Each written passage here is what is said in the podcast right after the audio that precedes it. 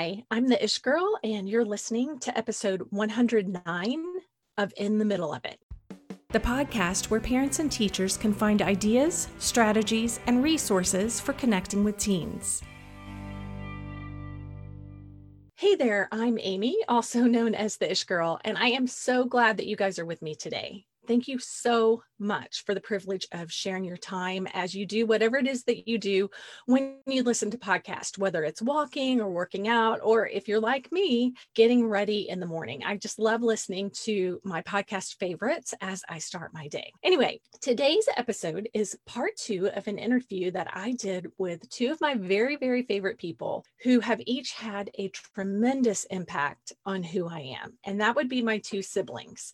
Amanda Spell, and Aaron Webb. Now, if you caught the last episode, um, which was episode number 108, you know that in this particular discussion, we're talking about the grown-ups that we remember and specifically about the teachers who impacted us positively growing up, how they impacted us, how their impact played out in our lives, how we're still experiencing that impact now, and why they're the grown-ups we remember. Last week, Amanda and I shared the teachers who most resonated with us and why they resonated. This week, we're going to be talking about Aaron's favorites. Among other things, there are definitely some other um, things about growing up and being a teen in a small town that we talk about and kind of reminisce about. So, this week we're talking about Aaron's favorite teachers. And if you didn't catch that last episode, I want to tell you a little bit about my incredible siblings. Um, my sister, Amanda Spell, is a small business owner. She owns a catering company called Amanda Joyce Catering, and she is also a health coach. Um, with AM Health Coaching, which is her private coaching business. And she has been on a health journey over this past year that has been so fun to watch as she grows and emerges and just steps more into who she is. She has lost 114 pounds since January of this year, and she has a new lease on life. She is married to my brother in law, Mike, and they've been married for 20 years. And they have two high schoolers, Jacob and Sydney.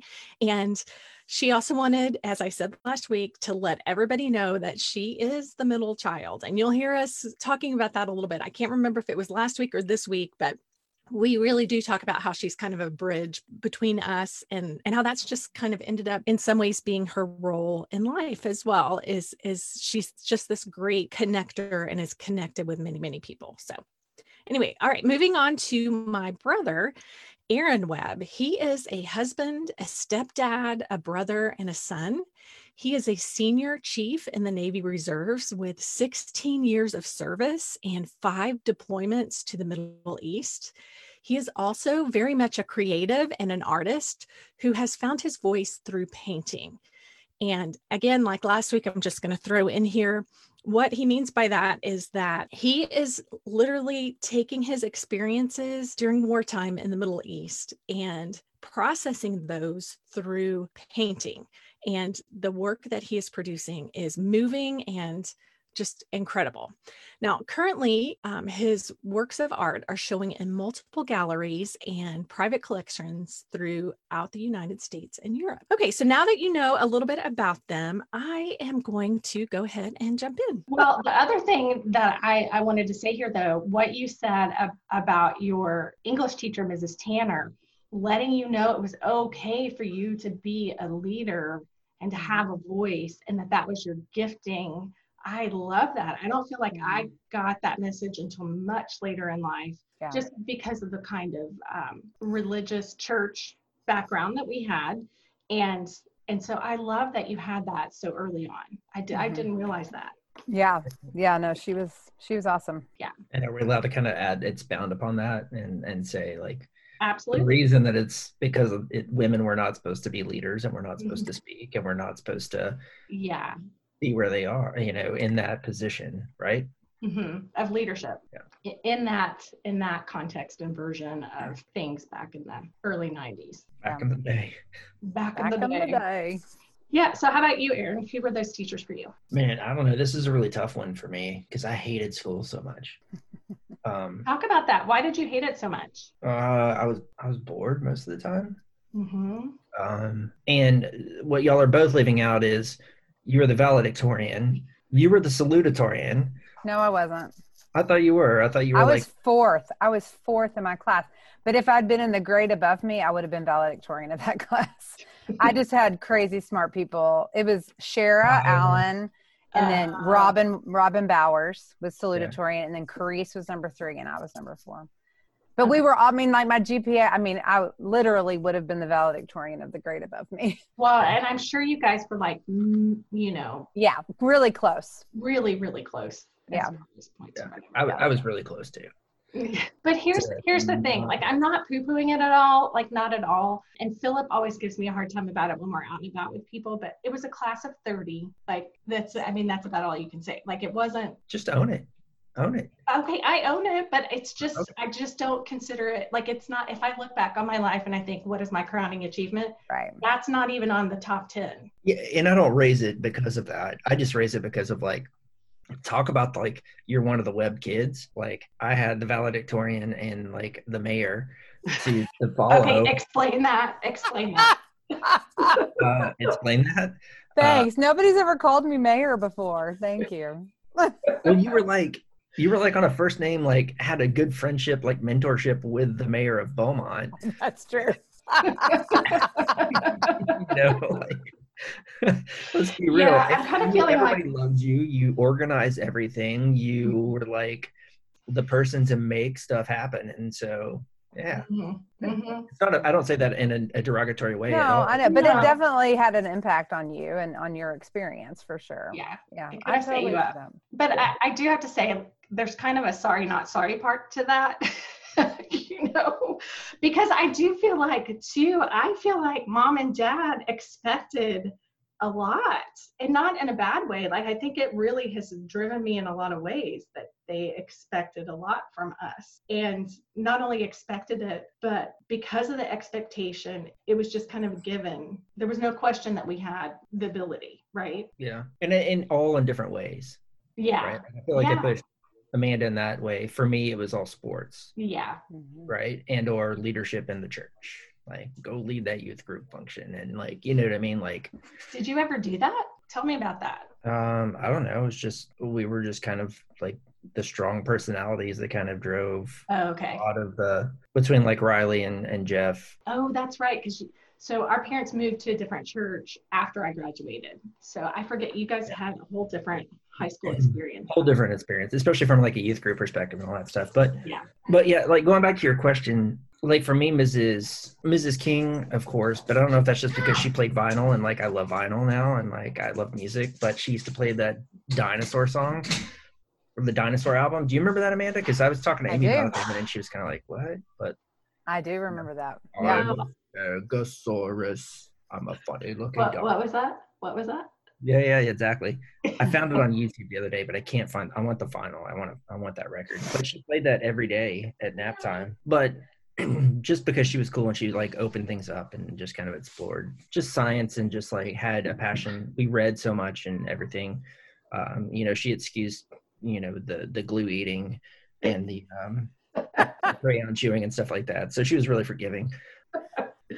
But I think more Miss Morgan too. Yeah. Um, sure, sure. Most because I've always, always gravitated to art, and even though that wasn't always necessarily like the cool thing, right? And and I, we've kind of talked about that, but like if you're an artist, you were gay, right? Because think of this in the in the 90s, the 80s, and the 90s, it was Well, in a small Texas town too. small Texas town, the height of AIDS, and AIDS was being spread by artists, and that's how. You, I mean, it, was just not that that's the reality of it, but like that's how The it was kind of perceived in that small Texas town, and uh, so I always gravitated towards that and towards her because she was just crazy and kooky in like the best of ways. Like I've never known anybody who loves San Diego or talked about like the San Diego Padres or like Steve Garvey who played for the Padres, like what our teacher is like. Huh? You know, like I remember she let me bring music. People could bring in music uh, and she would play a cassette. And you had left a was it a Sting? Are you saying you, me, or are you, You, Amanda? Amy. Okay. It was like a Sting album or like a The Blue Turtles one or the something? Blue Turtles. Yeah, Mhm. it was the, the cassette, and like she would play that music all the time, and she would like cut a hole in the bottom of like a jewelry box and like put her finger through it and be like, look, I found this finger, you know, like she would just do stupid stuff like that all the time. Teach you how to create a scar to freak your parents out with like, yeah. But you know what I remember about her? Because you know, Noelle, her youngest, was my age. Let's say we went to school for some of the time. And what I remember about Mrs. Morgan is that she was so different from all of the other adults. She just mm-hmm. had she was very different and quirky and on her own, but I I loved that about her because mm-hmm. it, she didn't march to anyone else's drum. She did her own thing. She made beautiful stuff and she was just her. And I feel like everyone else, us included, it was all about people pleasing and, and what other people thought. And she was, she was, she was like one of the only adults who didn't seem to give a crap about that. You know, I mean, just she just didn't care. She yes. didn't care what other people thought, and she did her own thing. And yeah, I, and it was it was attractional because yeah, because she was just herself. She was just her, and it drew you into her. Yeah, and I, and I think also at the like back to the earlier statement of like growing up with the same people and the same thing and like unable to be yourself like that spoke to the like the true me that i didn't know was the true me. Mm-hmm. and so it was that relational uh, getting the ability to kind of relate to like wait that that's how i feel who i am that i think kind of called out. Because everything else i was kind of like whatever. I was going to find it. Mom and dad gave me report cards from high school from like my senior year um, thanks. Said, hey, you should probably read these, you know, and it was all about like Aaron's attitude, Aaron's attitude, Aaron's attitude. But but I also feel like teaching has definitely evolved as well because the teachers I had in high school were about like just force feeding you information without mm-hmm. providing context, without providing the reality of what you're understand, like what they're trying to convey. And I say that like when I think of like the Dead Poet Society or or because I gravitate like both of y'all to literature to you know kind of that that creative aspect of education and, and even history right? Because you're french in history right? yeah that, those are my degrees at A&M yeah. And history was never taught about like the realities of the stories of the people that were living through that time. It was just like remember this date. Remember this is the key event you know it was it, i didn't never had anybody who had that ability to con- connect the dots and create you know that romantic aspect of it if you will so i'm going to jump in here and again with the incestuous family so coach sims who was the son-in-law of mrs rayo he was that history teacher he was he was a great coach but he had a passion and a love for American history, and he was the um, he was the one who took. I think there was a group of like ninth and tenth graders where we went to Vicksburg for a, a field trip. Like we drove through Louisiana and stopped at like an old plantation and then went to the battlefields. And I remember that to me is probably, I love story anyway. And so it was a, a natural fit. But I feel like he's the one who really started pulling that out and showing the story of history. So I feel very fortunate. Was he still there, Aaron? No, he wasn't. No, was he had he gone out to uh, Hampshire Fannett. Hampshire Fannett, yeah. I didn't have him either. Yeah. That's so interesting. Yeah, because he was my volleyball coach and and at least my freshman year history teacher. I can't remember after that. I think I had other people after that. Yeah.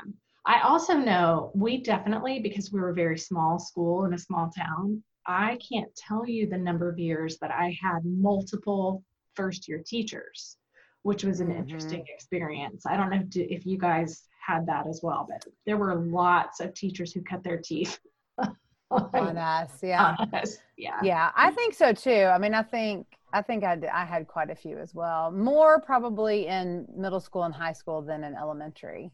Sure.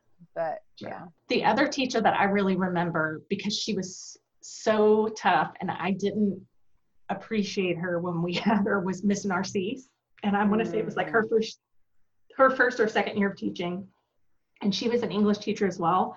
She definitely had a more like logical mind and so we were like diagramming sentences and she totally took the stuff that i loved and turned it into math basically. And i did not appreciate it at the time but now i feel like i'm really good but if you're listening. yeah but if you're listening miss narcisse which she could be she goes to church with mom and dad or she did. Yeah but, but that's the thing like there was no escaping because it's just like yeah. See a teacher at church on Wednesday night after you just left. Or, or my favorite, and I have talked about it on the podcast before. I'm not going to name any names, but my one of my math teachers in high school, um, you know, you were talking about your attitude on your report card. I would say this is probably one of the only teachers I had attitude with because I couldn't understand the way she taught, and neither could anybody else in the rest of the class. And I was the only one who would say, "Now hold up, mm-hmm. stop! Like, can you can you please go back and explain that?" I'm sure it wasn't quite as nice as the tone I just used. And instead of getting me in trouble, instead of like talking to me and saying, you need to shape up in my class, one of her kids was one of mom's students in preschool. And before she ever said anything to me, she talked to mom. Like when she went to pick up her kid, she would yes, talk to you. like what? Yeah. So the accountability there was crazy, I think. So yeah. for sure. Yeah. I remember like Miss Tanner was awesome. She was hilarious, and she also she just didn't give it. Like she kind of just did her own thing as well. Mm-hmm. I think mm-hmm. like at least that's my my recollection of her. But I also had another teacher named Miss Mullinax, and she reeked of cigarettes and coffee every single day. Yes. Um, but she was like the nicest like lady who would like do anything for you. But like I just vividly remember that, and it and the reason why it stuck out is because you didn't drink, you didn't smoke, those, were just big moral failures. It, it was, and so for a, a, high school kid to be like, "Wait, wait, you what? You smoke? Are you like going behind the school and smoking?" Like, it was like this window into this world that was just yeah, how like outside our bubble. Yeah, it was, and it's it was just like so abnormal. Even though like half the people in the whole entire class, but but it was just very different though. That she didn't really try to hide it because you can't really hide it. But I don't know, just her her willingness again that same theme of people who wanted to do their own thing and didn't care what anybody else thought those seem to be the ones that resonate with me and i might have followed in their footsteps uh, yeah well let's talk about that go ahead amanda I was just going to say, I, I do think that that's a theme kind of for all of us. I mean, all the people that we've mentioned is, you know, there there the teachers who were just toeing the line, checking off the boxes, you know, doing what the administration, you know, was requiring of them. Those are not necessarily the people that we're that we remember or that made a big impression or had influence on us. It was those that, you know, beat to their own drum and and interacted with us in a different way because of that and that that really had influence on us. Yeah. And I'd have to throw in um, Madame Gaston, my Yes, yeah. French and Spanish teacher. Yeah, she's definitely on that list too. Mm-hmm. And she marched to her own drum in ways like she would have us to her house for parties like we would play cards and hang out and watch movies and but she still was able to maintain that line of she's the teacher we're the students so that was who was that Mrs. Gaston, Madam oh, Gaston. Oh, yeah. That's the other thing. I, I feel like all three of us have gone on to do really creative things. So, Amanda, talk a little bit about what you do and do you tie it at all back to teachers whether whether ones in in growing up you know going to the school that we all went to or in college or? I don't know. Um, so i own a catering business and have been doing that for about 10 years. And i don't know. I it's so different than anything that i trained to do or went to college for or anything. And just kind of uh, feel like it just kind of happened out of necessity at a time in our lives when we needed to be creative and make some money in a different way. And, uh, you know, I've always loved to cook. And so I, I don't know. I don't necessarily, because it's not really anything I did. I would say what I see in it is all of the leadership that you had yeah. and the people skills that you very clearly had because I know we just kind of joked about the mayor thing, but that was a big deal. You were on like the students committee yeah. to advise the mayor or something like that, right? Yeah. You, you May- mayor's mayor's youth commission is what it was and called. you were like the president of the mayor's youth. Weren't you? No, I don't think it was. Just the mayor's favorite whatever. I was I was Mayor Lord's. I was one of her favorites. So I would say um, that has a direct yeah. link to what you're doing right yeah. now. That's not all. And I talked about this in the introduction, but yeah. you have this year has been an incredible year for you personally. Tell us what you've done. Okay. So um, I also last year in January 2020 um, started a health journey, and I've uh, as of today lost 114 pounds um, this year. So even though 2020 has been a crazy, sometimes bad year for lots of people, it's been a really great year for me, and just my my journey has been really good, and just the, the transformation and the ways that that's uh, affected life. And so I'm also I'm coaching now in that plan, in the plan that I do. And so anyway, we've I've got about 20 clients, 25 clients, and um, so that is a growing business for Mike and I, for my husband and I as well. So that's kind of what we've done. But yeah, I, and I think too, I'm kind of going back to the how and what I what I'm doing now is it connected. You know, I think just the connections that I have with people and just the ability to to make connection with all kinds of people I mean, I think that that did start and was fostered, you know, quite a bit in high school and, and also in college. And so, because that's had major influence on my catering business, but now also my coach, my health coaching business as well. Yeah. Just being able to to relate to different, all kinds of different people, and and yeah, and be in charge, I guess. For sure. That's well, my. Is that is that? Would you say that that's my life dream, Aaron? Was to be in charge of everything? No, not at all. I think that you were raised to think that it was, but I don't think that that's true. Yeah. Oh, profound. Thank you for Thank saying you. that. Yeah. Thank you. I and, take that. I received that. that. As you're talking, right? And and you, you're mentioning that what you're doing has nothing to do with you studied in school and blah blah blah. But like, I mean, you were a, a Bible education. Major. My major is education. I thought you had it in Bible as well. I mm thought it was elementary education. I may have a I may have a minor in Bible. I think is that weird that I is that oh, bad I might have one. bad that I oh. don't remember. No, you definitely do because I remember like the Webb brothers talking about how. Oh, of course. Oh, yeah. How it was that you had this Bible education. And yeah. And just to clarify, the Webb brothers are our dad's five older brothers, part yeah. of our family. So but I'm also thinking too, like a lot of this is just genetic. I mean, For good sure. grief. Can you imagine? And it, it kind of relates, right? Because I imagine, I remember being at the grocery store with dad. And yeah, and you couldn't go up and down a single aisle without him knowing somebody. Mm-hmm. and and talking and we'd be like oh my gosh come on but then uh, amy have you ever gone grocery shopping with amanda um, yes, I have, Aaron. Why, yes, I have. Yes, it's a very similar feeling. Not it only is. that, but also like traveling across the country with different people, and whether it's Dad or Amanda, and you always know somebody. You always yeah. know somebody. Like I, I remember. Do y'all remember when we were in Colorado and we were like in the middle of nowhere and at some cliff dwellings or something, and Mom and Dad knew somebody there. Yep. I've gone to a conference as an adult, and one of the speakers was like, "Oh, you're from Beaumont? I I know somebody from Beaumont. He did pictures of my wedding." And I'm like, "Are you even kidding me?" Yeah, I did. Um, I did inherit that. Yeah, but yeah. also on the creativity as well, right? Because when you oh, look oh, yeah. at you look back at i mean grandmother webb and all of her paintings that she did and mm-hmm. edgar and his painting and his all the art and, and his acting and I think it's just it's a theme as well. Yeah. So Aaron, Aaron, talk about what you're doing now. Yeah, you talk about that too, because again, very creative stuff. What am I doing? Um, trying to figure out what to do with my life.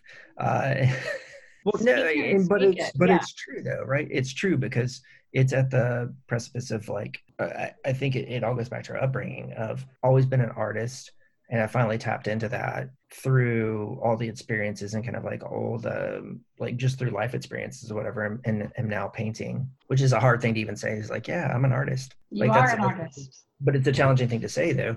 But yeah so i'm an artist now a painter um, abstract intuitive painter who got into it through kind of my own therapeutic approach to dealing with all of life experiences um, through all of my military um, deployments. And yeah, so now just like Amanda, with like it's been a crazy year of like rather tumultuous and yeah, it's I mean it's it's all about kind of like duality as well because it's it's been super challenging on one side, but on the other side, you know, I've grown and expanded and, and you know I had shows in New York. I just hung on two new shows local in the San Francisco Bay Area, picked up by a gallery. So, so yeah, trying to figure out and wanting to go down that path. But I think also being raised by self-employed artist definitely creates hesitancy and willing to like in the willingness to go down that path which is where we get pulled in different directions right because of how we were the expectations put on us of who we're supposed to be and, and how we're supposed to be versus who we being are. who we are yeah right and so yeah well and I would chime in on that entrepreneurial thing. I, I think it wasn't even so much being a creative entrepreneur because our, our dad is a photographer, but it's also just having your own business because Philip and I, I mean, that was, pra- I know we've, I, you guys know this, like it was practically written into our vows that neither one of us would ever have our own business, ever, ever, ever, ever, ever. And I'm sure God was laughing, you know, because Philip started his own business. I guess it's been almost six years ago now. And like you guys, this is the first year that I've been out on my own with my business and, trying to work that and grow that. So yeah, I'm right there with both of y'all too. And I think that's why I find this so interesting. And I wanted to have you guys on because, you know, clearly we've all been impacted by our teachers, but I just think the trajectory that we are all on, which is, it's all three very different paths, but they're kind of the same too because they're so creative and they're so much putting yourself out there in really vulnerable ways.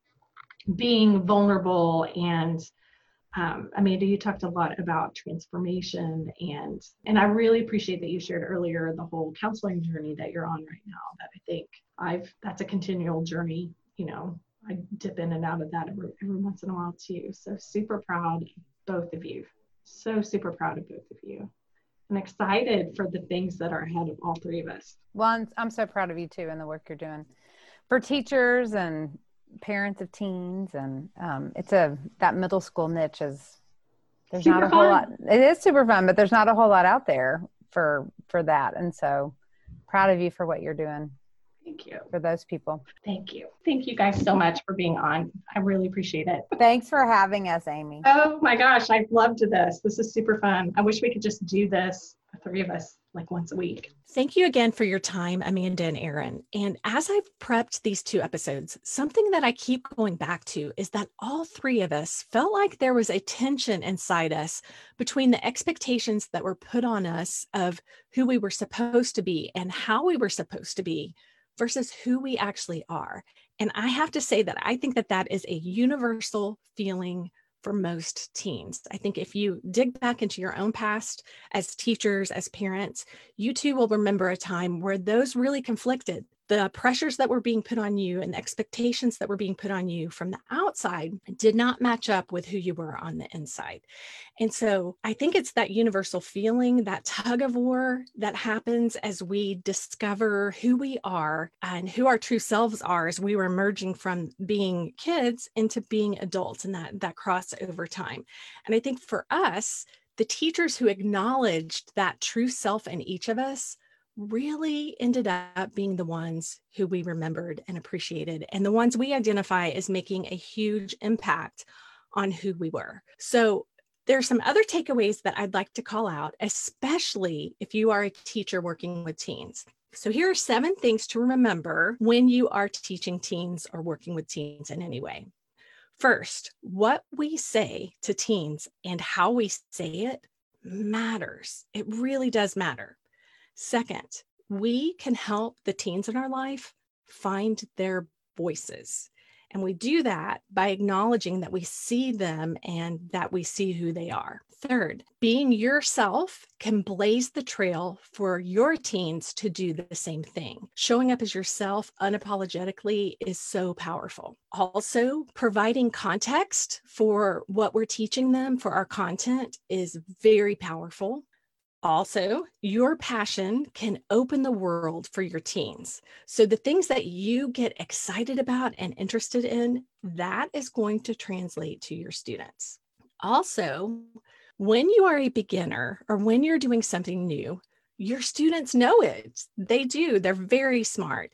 Kids are so much smarter than we give them credit for. And so, if you are new, my advice and my encouragement to you would be to own it just own it and work with them and ask for their feedback and really just show up authentically and don't try to pretend that you're something that you're not.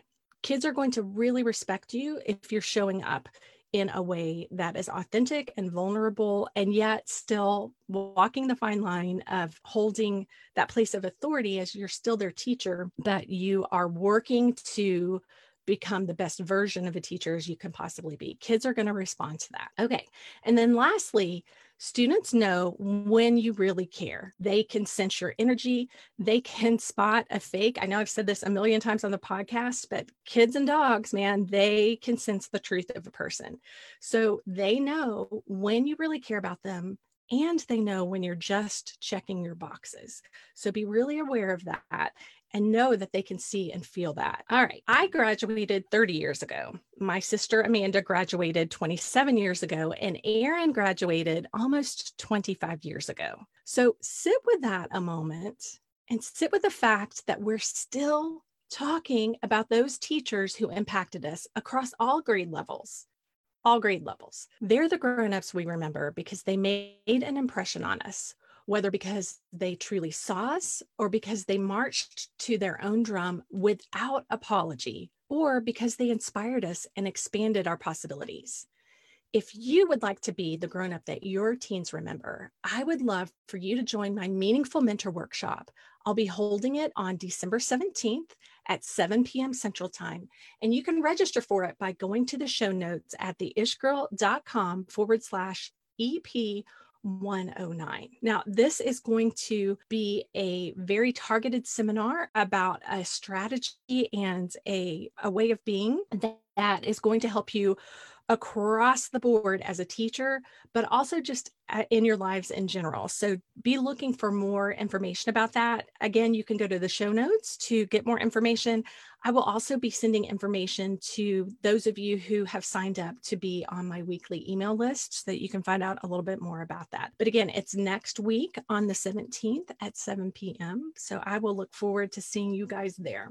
Okay, friends, thanks again for joining me today. I really appreciate it. And if this has been helpful in any way at all, I would love for you guys to head to iTunes and leave a rating and a review because that is the best way for other people to be able to find the podcast as well. Okay, friends, thanks again for joining me today from an ish girl who is grateful to call my sister and my brother good friends. I am so grateful to be in the middle of it together.